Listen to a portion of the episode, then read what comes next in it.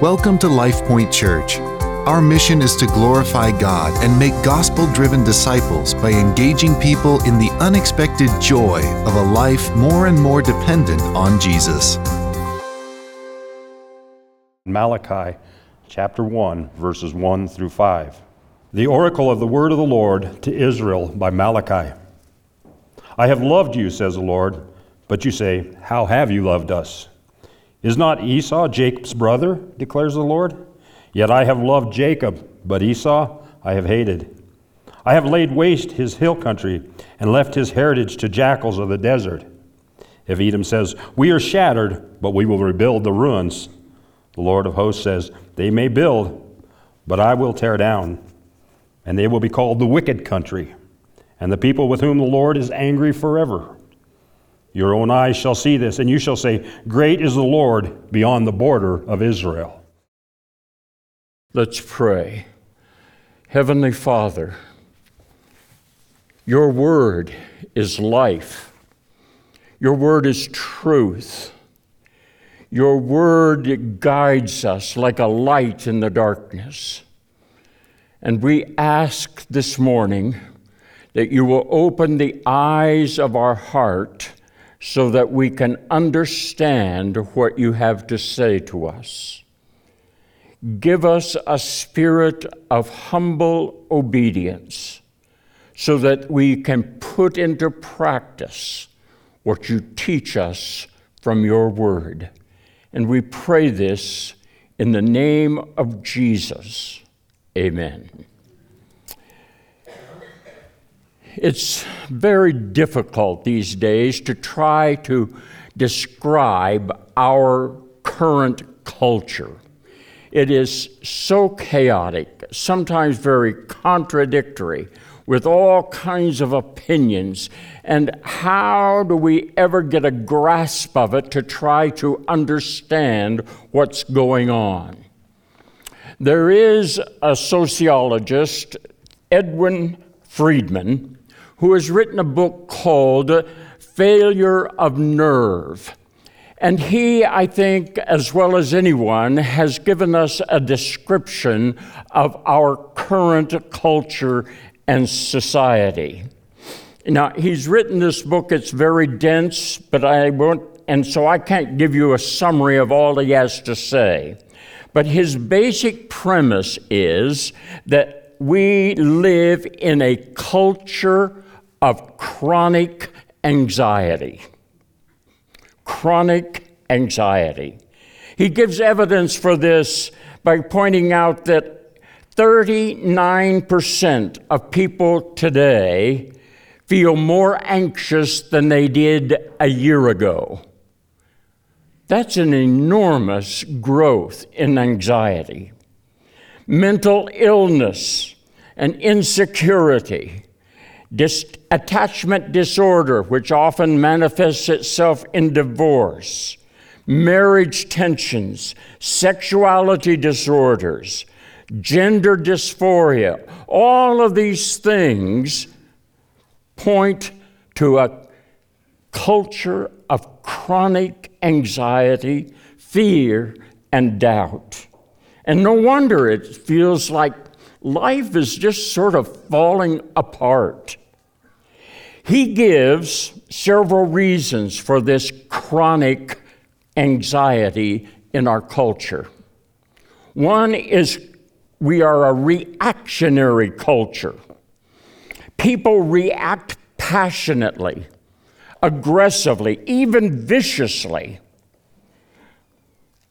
against uh, circumstances and against each other.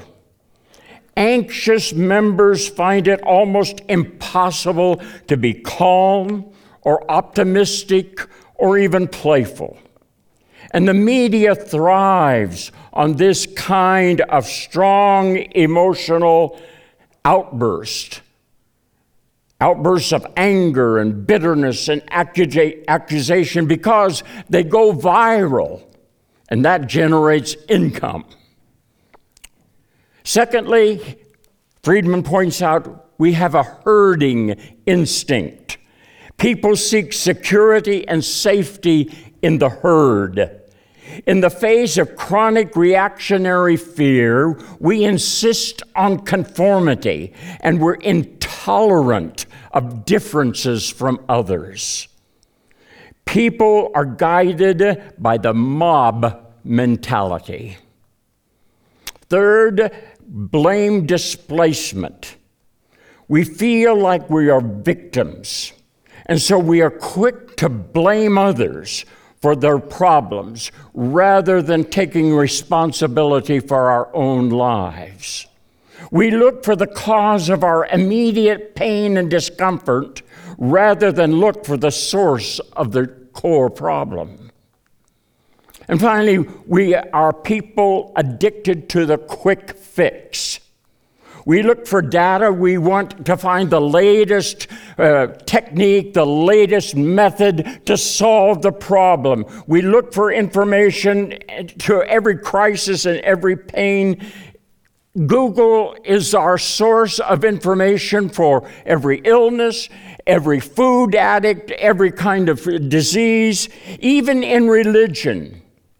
People no longer look first to the church for answers, they first search Google to get advice and counsel.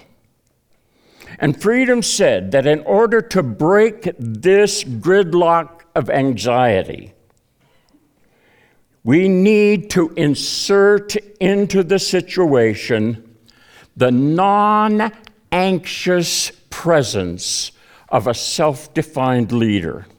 Now, that's his term a non anxious presence.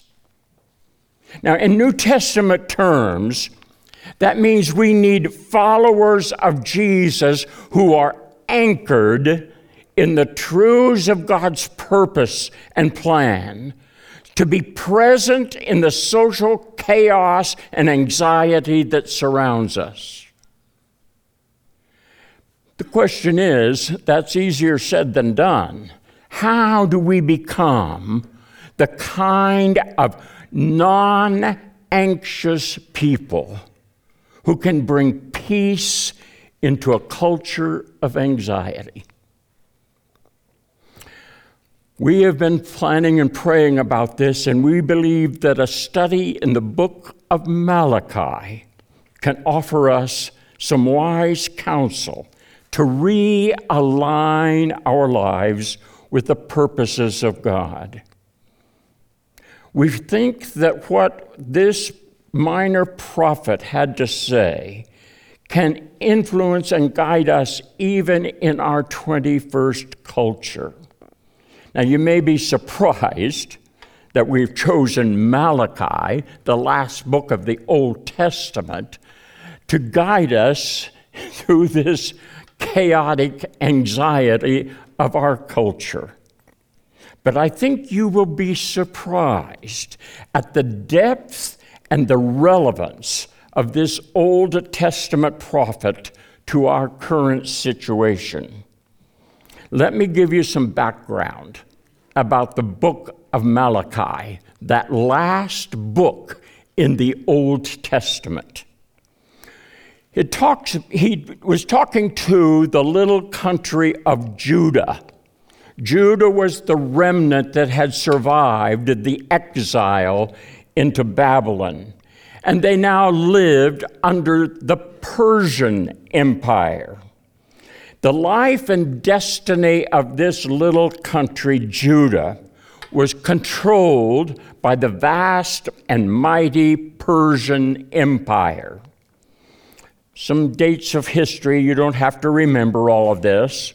But back in, in 538 BC, Darius I was the first king of the Persian Empire, and he was the one that allowed the Jews to begin to go return back to Judah and Jerusalem and repopulate their country. Then in 522, a second wave of immigrants returned to Jerusalem under a guy named Zerubbabel. Haha, I found, found out how to pronounce that name. He was the one who was authorized to rebuild the temple in Jerusalem, and it was completed in 515 BC. Now, that temple was not nearly as grand and glorious as the first temple built by King Solomon. And it was during this time when the prophets Haggai and Zechariah were prophesying, and they were prophesying that there would be a return of great prosperity in the land, and that Ezekiel had added that the kingdom of David would be restored, and there would be a new revival of the kingdom of Israel. Unfortunately, none of that really came to pass. And then in the next century, 458 BC, about 80 years after that first wave of immigrants, Ezra and Nehemiah led a third wave of Jew refugees back to Jerusalem. First, Ezra came. He was a priest, and he came to restore the temple religious order. And under him, there was a religious revival for a time, but it didn't really last very long because the Persians and the Egyptians were fighting in that area, and things just sort of came to a standstill. And so, about 12 years after his coming, Nehemiah was appointed as the governor of this little country of Judah under the Persian kings, and it was set up as a province in the Persian Empire called the province of Yehud. In 444, he came to Jerusalem and he vigorously improved the conditions of the city of Jerusalem. He finally was able to rebuild the walls of the city. Imagine this city had been going for almost a hundred years with the walls torn down. It was decimated. There was corruption and exploitation by the rich. The priests were admonished to observe their duties, and all the preliminary work had been completed. The covenant was renewed with God, and the nation agreed to keep the law of Moses and to provide means for the support of the temple. Unfortunately, after about 12 years, Nehemiah went back to the capital of Persia to give his report. And that was in about 433 BC. We have these dates down pretty well. And in his absence, things fell apart again. I mean, they just re, they went back to all that they had been doing before, and they desecrated the Sabbath, and merchants were selling wares on the Sabbath, and they were intermarrying. And so Nehemiah came back in the year 430 BC and tried to reestablish some of the order that he had tried before. And Malachi, now we're getting to him, Malachi was the prophet who brought his message in that interim when Nehemiah was gone, when things were deteriorating again, between 433 and 430 BC. So Malachi is facing some of the same problems that Nehemiah was facing. We need to realize that at that time, this little province of Yehud was pretty small and insignificant. In fact, archaeologists estimate that there was only about 50,000 people in the whole province. And that province was only a little larger than the county of Larimer. Larimer County is about three fourths the size of the province of Yehud. And in the last census in Larimer County, we had 365,000 people compared with 50,000 in Yehud. And that means that in the city of Jerusalem, there was only 1,500 to maybe 2,000 people. These people were discouraged, they were disillusioned, they were cynical, they were dysfunctional.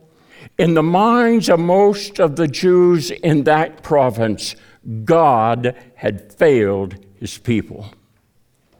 The people were uncertain about their identity as the chosen people of God. Their perspective on Yahweh was unclear and doubtful. Their situation, it seems to me, was not unlike the cycle of anxiety that characterizes our culture today. Yes, it's technically much different than everything, but there is a lot of dysfunction and disillusionment today. As a result of their sense losses, their sense of identity, they were skeptical about God's love and his promises to them. They were apathetic toward their worship of God, and they were willing to compromise the covenant rules that the, of the tenets of their faith.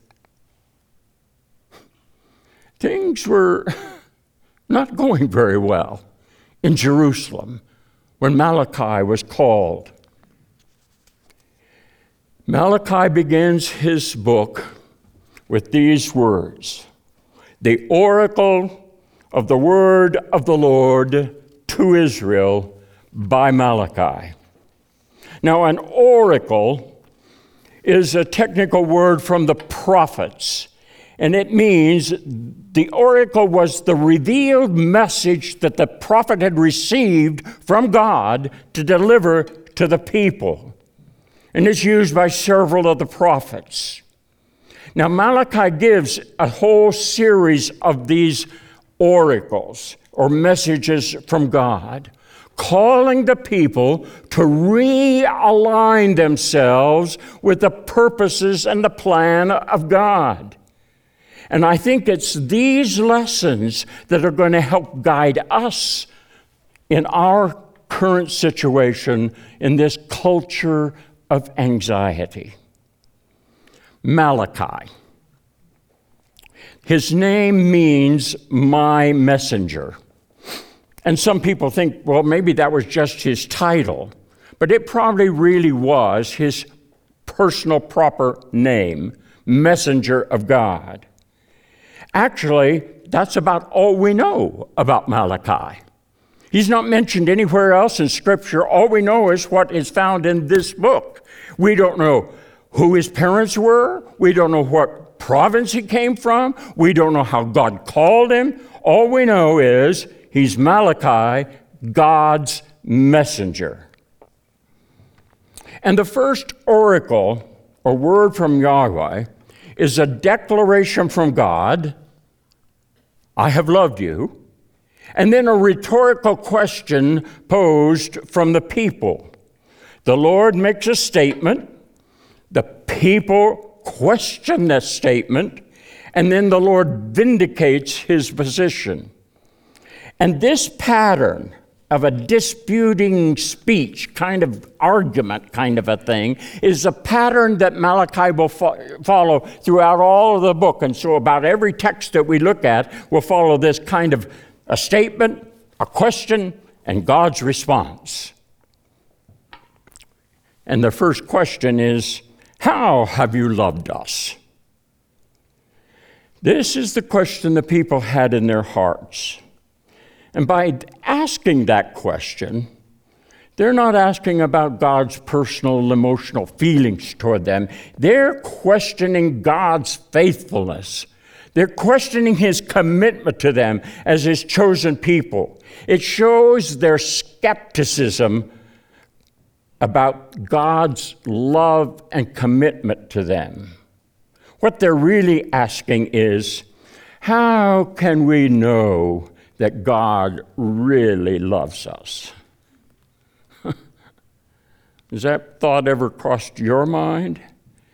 When life is difficult and it's falling apart, How can we be certain that God really cares for us?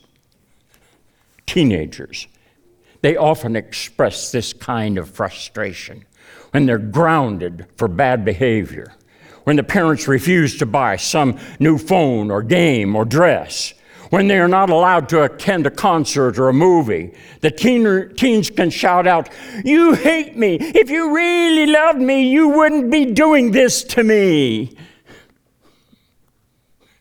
Essentially, the question is that posed by the Jews Lord, what have you done for us lately?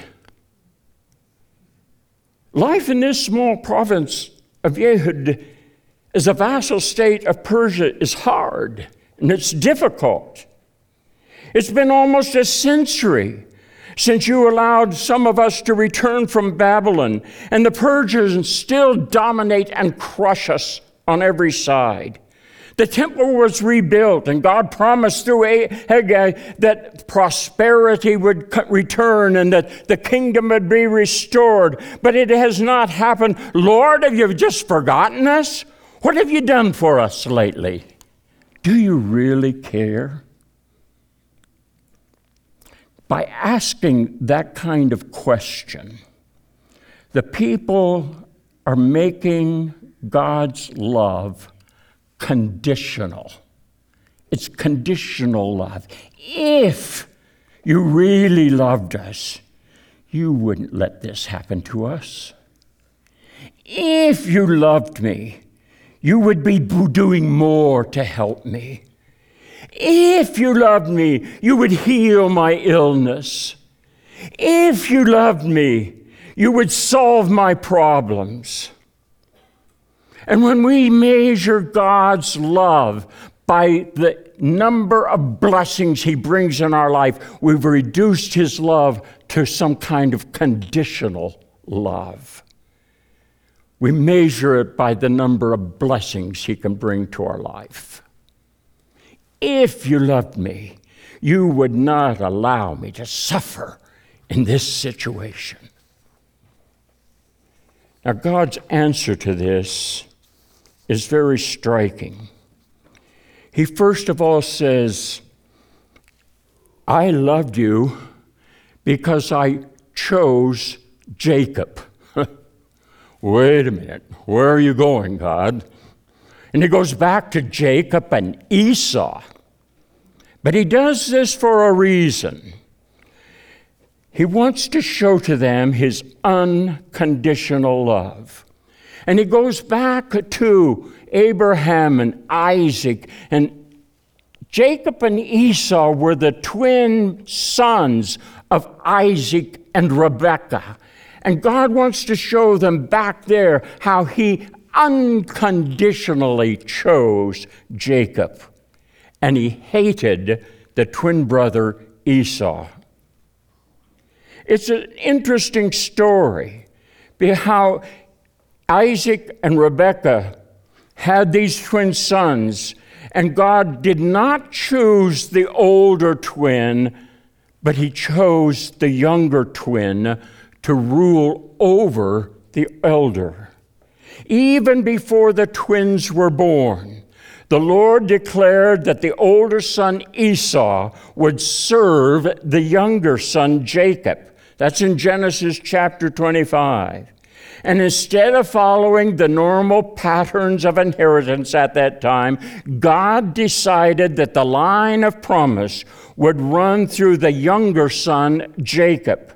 And this choice of election was not based on the boy's behavior, but rather on God's sovereign election of one, Jacob, and the rejection of the other, Esau.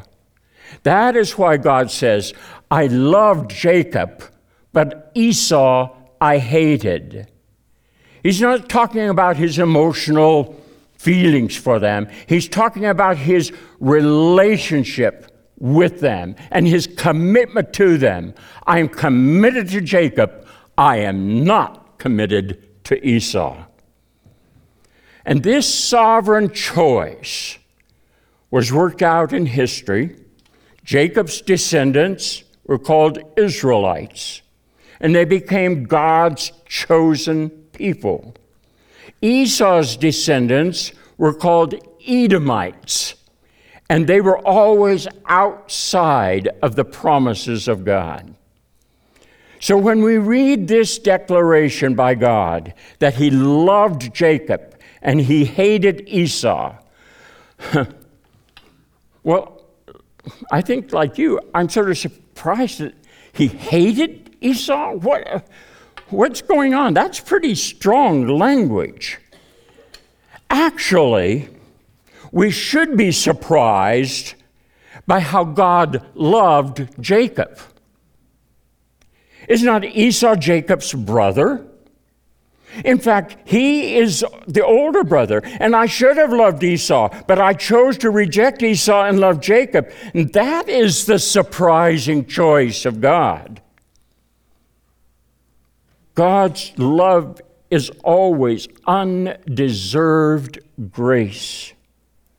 Because we need to remember that neither Jacob nor Esau deserved God's love. In fact, both thoroughly deserved to be hated, rejected, and cast off by God.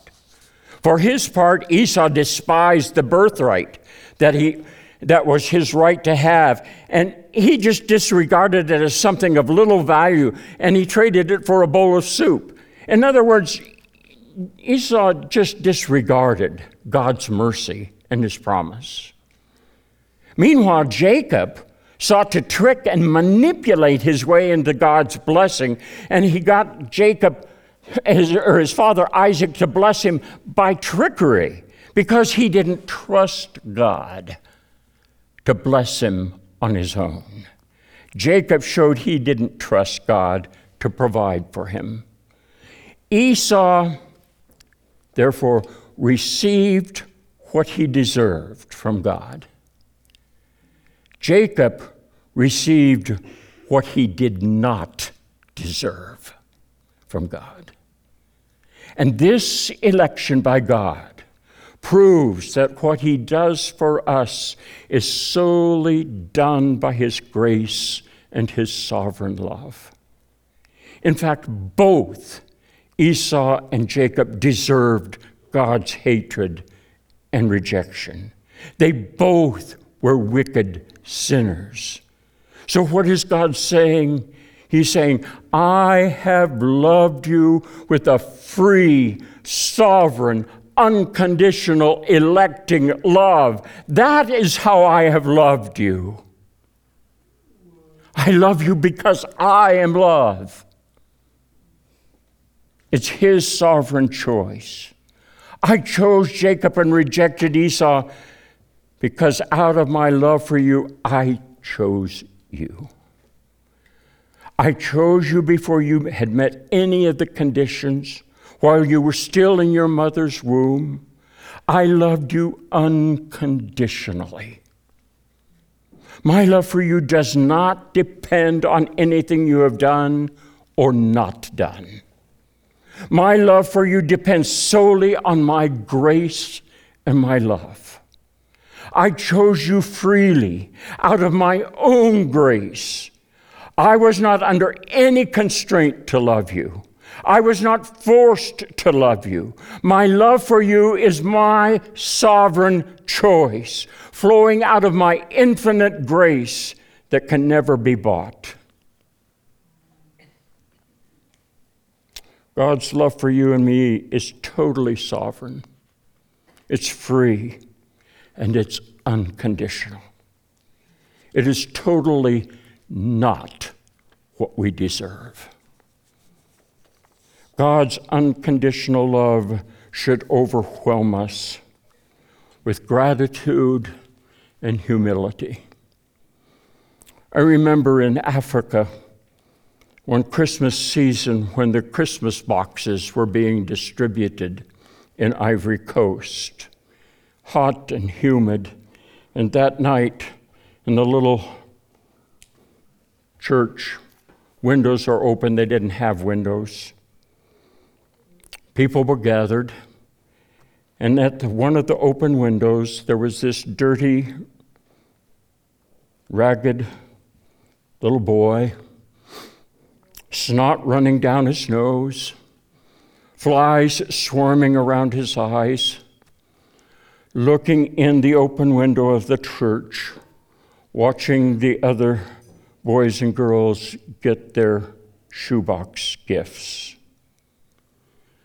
When the, suddenly the pastor walked over to the window and gave a box to this little boy. And his eyes just shocked open. And he began to cry.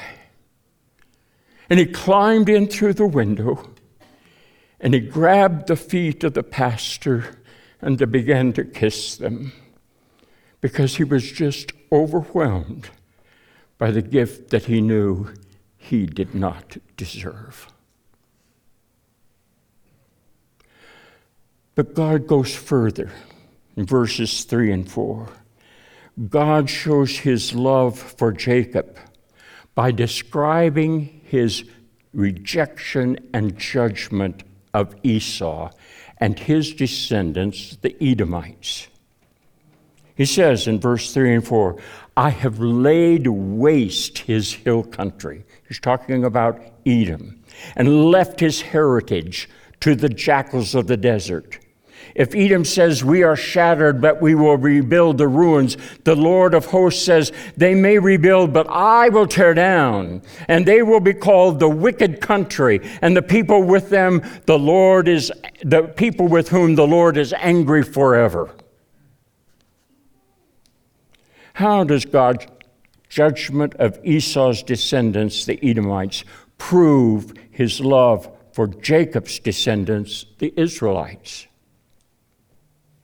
Remember this God's judgment of Esau and the Edomites is a deserved judgment, it is not arbitrary. And this is part of the prophecy that we are reminded of in these, this, these two verses. It refers back to the history when Nebuchadnezzar came to Jerusalem to destroy the temple and the city and take people off into exile. And in order to do that, they had to pass, come from the south, through the land of Edom the descendants of Esau. And the Edomites at that time sided with Nebuchadnezzar and helped him in his attack and siege of Jerusalem. They allowed the, the army to pass through their land. And after it was destroyed, they went into the city and they looted the belongings of the Israelites. And even according to Obadiah and Ezekiel, these Edomites stood by the paths where they were trying to escape and they caught them and turned them back over to the Babylonians. So, for a while, the Edomites flourished under Nebuchadnezzar. But history was not kind to them, and they were soon scattered by the other Arab tribes of the land, and they had to move further south into a land called Idumea. Now, I don't have time to remind you about the story of King Herod in the time of Jesus, but I'm going to tell you just a little bit anyway. King Herod, you know, was from Idumea. He was from the descendants of Esau. And the Roman Senate declared him king of the Jews. He was married to a Jewess and had converted to that religion, at least in name, not in really heart. And he enjoyed trying to be the king of the Jews. And so when he heard that there was a new king of the Jews born in Bethlehem, what did he do? He had all the little babies killed because he didn't want any competition. He knew he didn't belong on the throne of David. He, does, he was not a descendant of Jacob, the chosen one. And when Jesus was being tried, they called Herod And Herod says, Are you really the king of the Jews? And Jesus, who really was the king, didn't even answer him. That's just a footnote. What we need to see here is that Edom never revived, never was restored. God says they will be annihilated and they will never, ever come back. Because you see, my choice and my election is irrevocable. What my rejection of Esau is irrevocable. It's unconditional, but it will never change. And so it is for Esau. It will never change. That is why God says, Your eyes shall see this, and you shall say, Great is the Lord beyond the border of Israel. The real question of this passage is not how can God hate Esau? But how can God continue to love Jacob in the light of their ongoing rebellion and covenant breaking? And the answer in the New Testament to that in, is that the enduring, faithful commitment of God to his people is exercised through Jesus Christ. God was willing to destroy his son on the cross with all of our sins so that we could live by his righteousness, so that we could experience his love and so today, we know, how do we know that God really loves us? Here's God's answer to us today. In that while we were still sinners, Christ died for us. Romans 5 8. We were alienated from God. We were dead in our trespasses and sin, yet God saw our condition and initiated our adoption. The key verse I want to read is Ephesians chapter 1. Praise the God and Father of our Lord Jesus Christ, who has blessed us in Christ with every spiritual blessing in the heavens.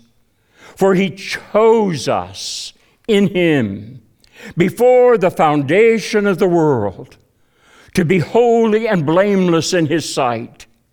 In love, He predestined us to be adopted through Jesus Christ for Himself, according to His favor and will, to the praise of His glorious grace that He favored us with in the Beloved.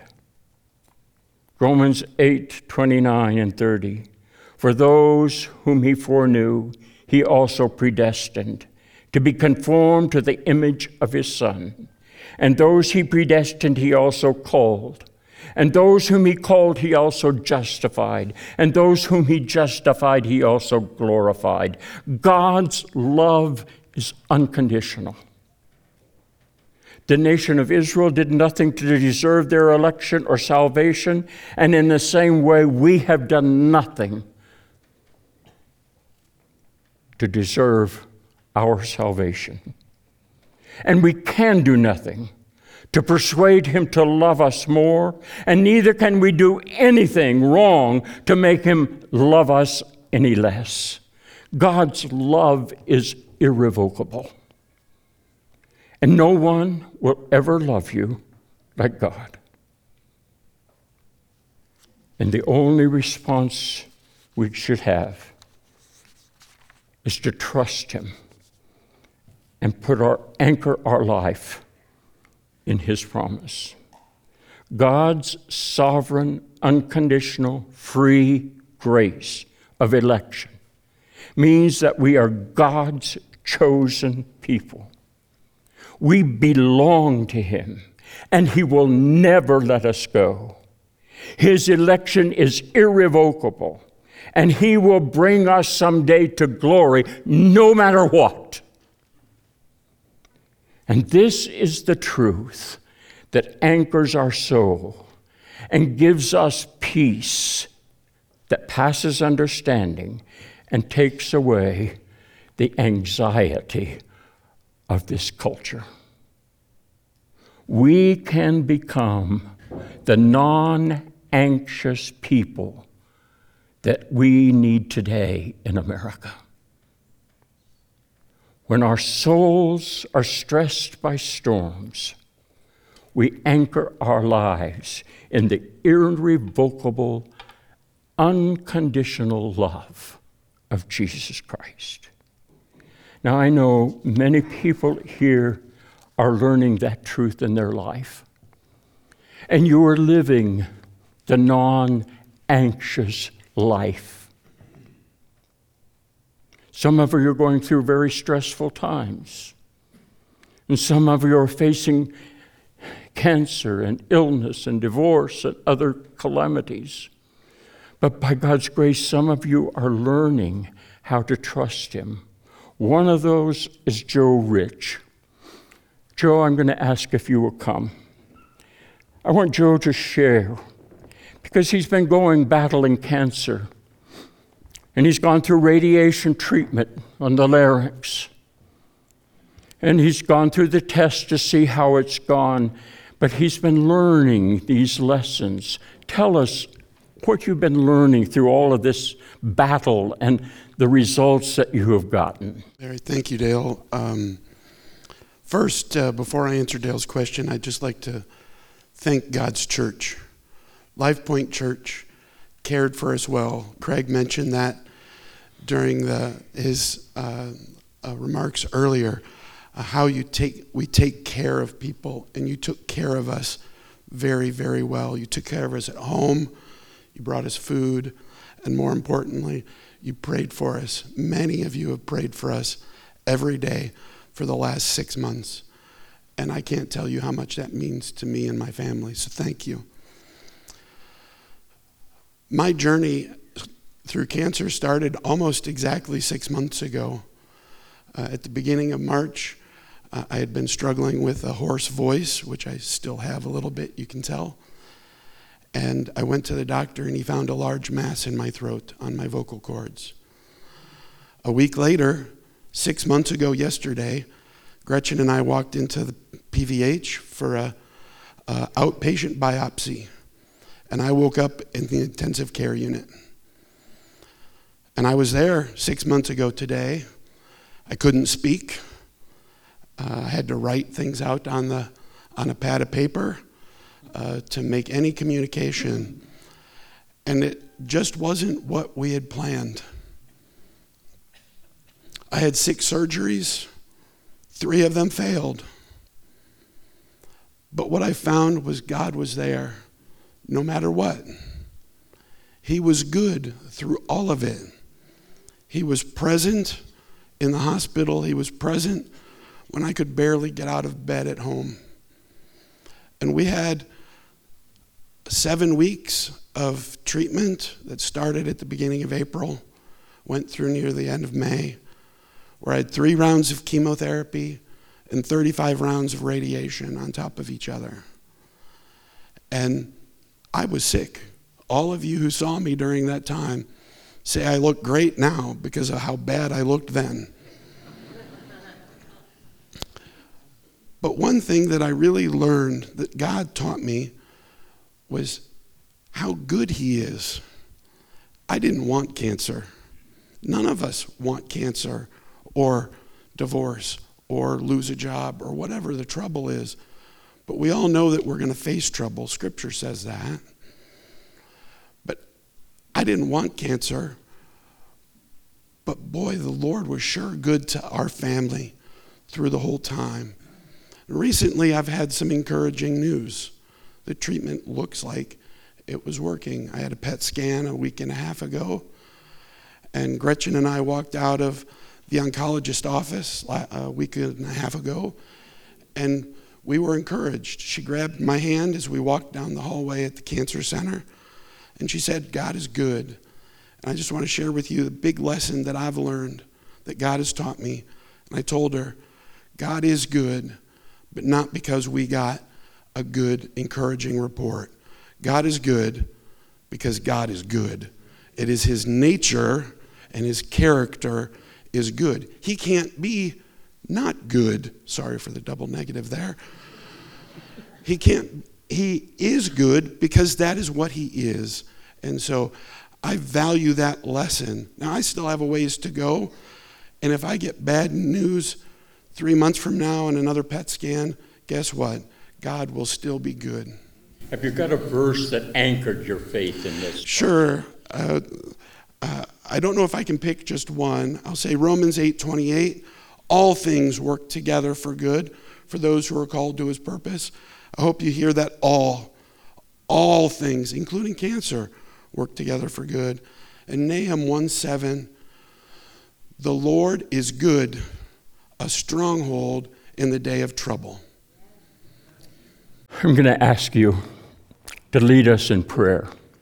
Pray for me, pray for all of us that we can learn this lesson that God is good unconditionally. All right, let's pray together.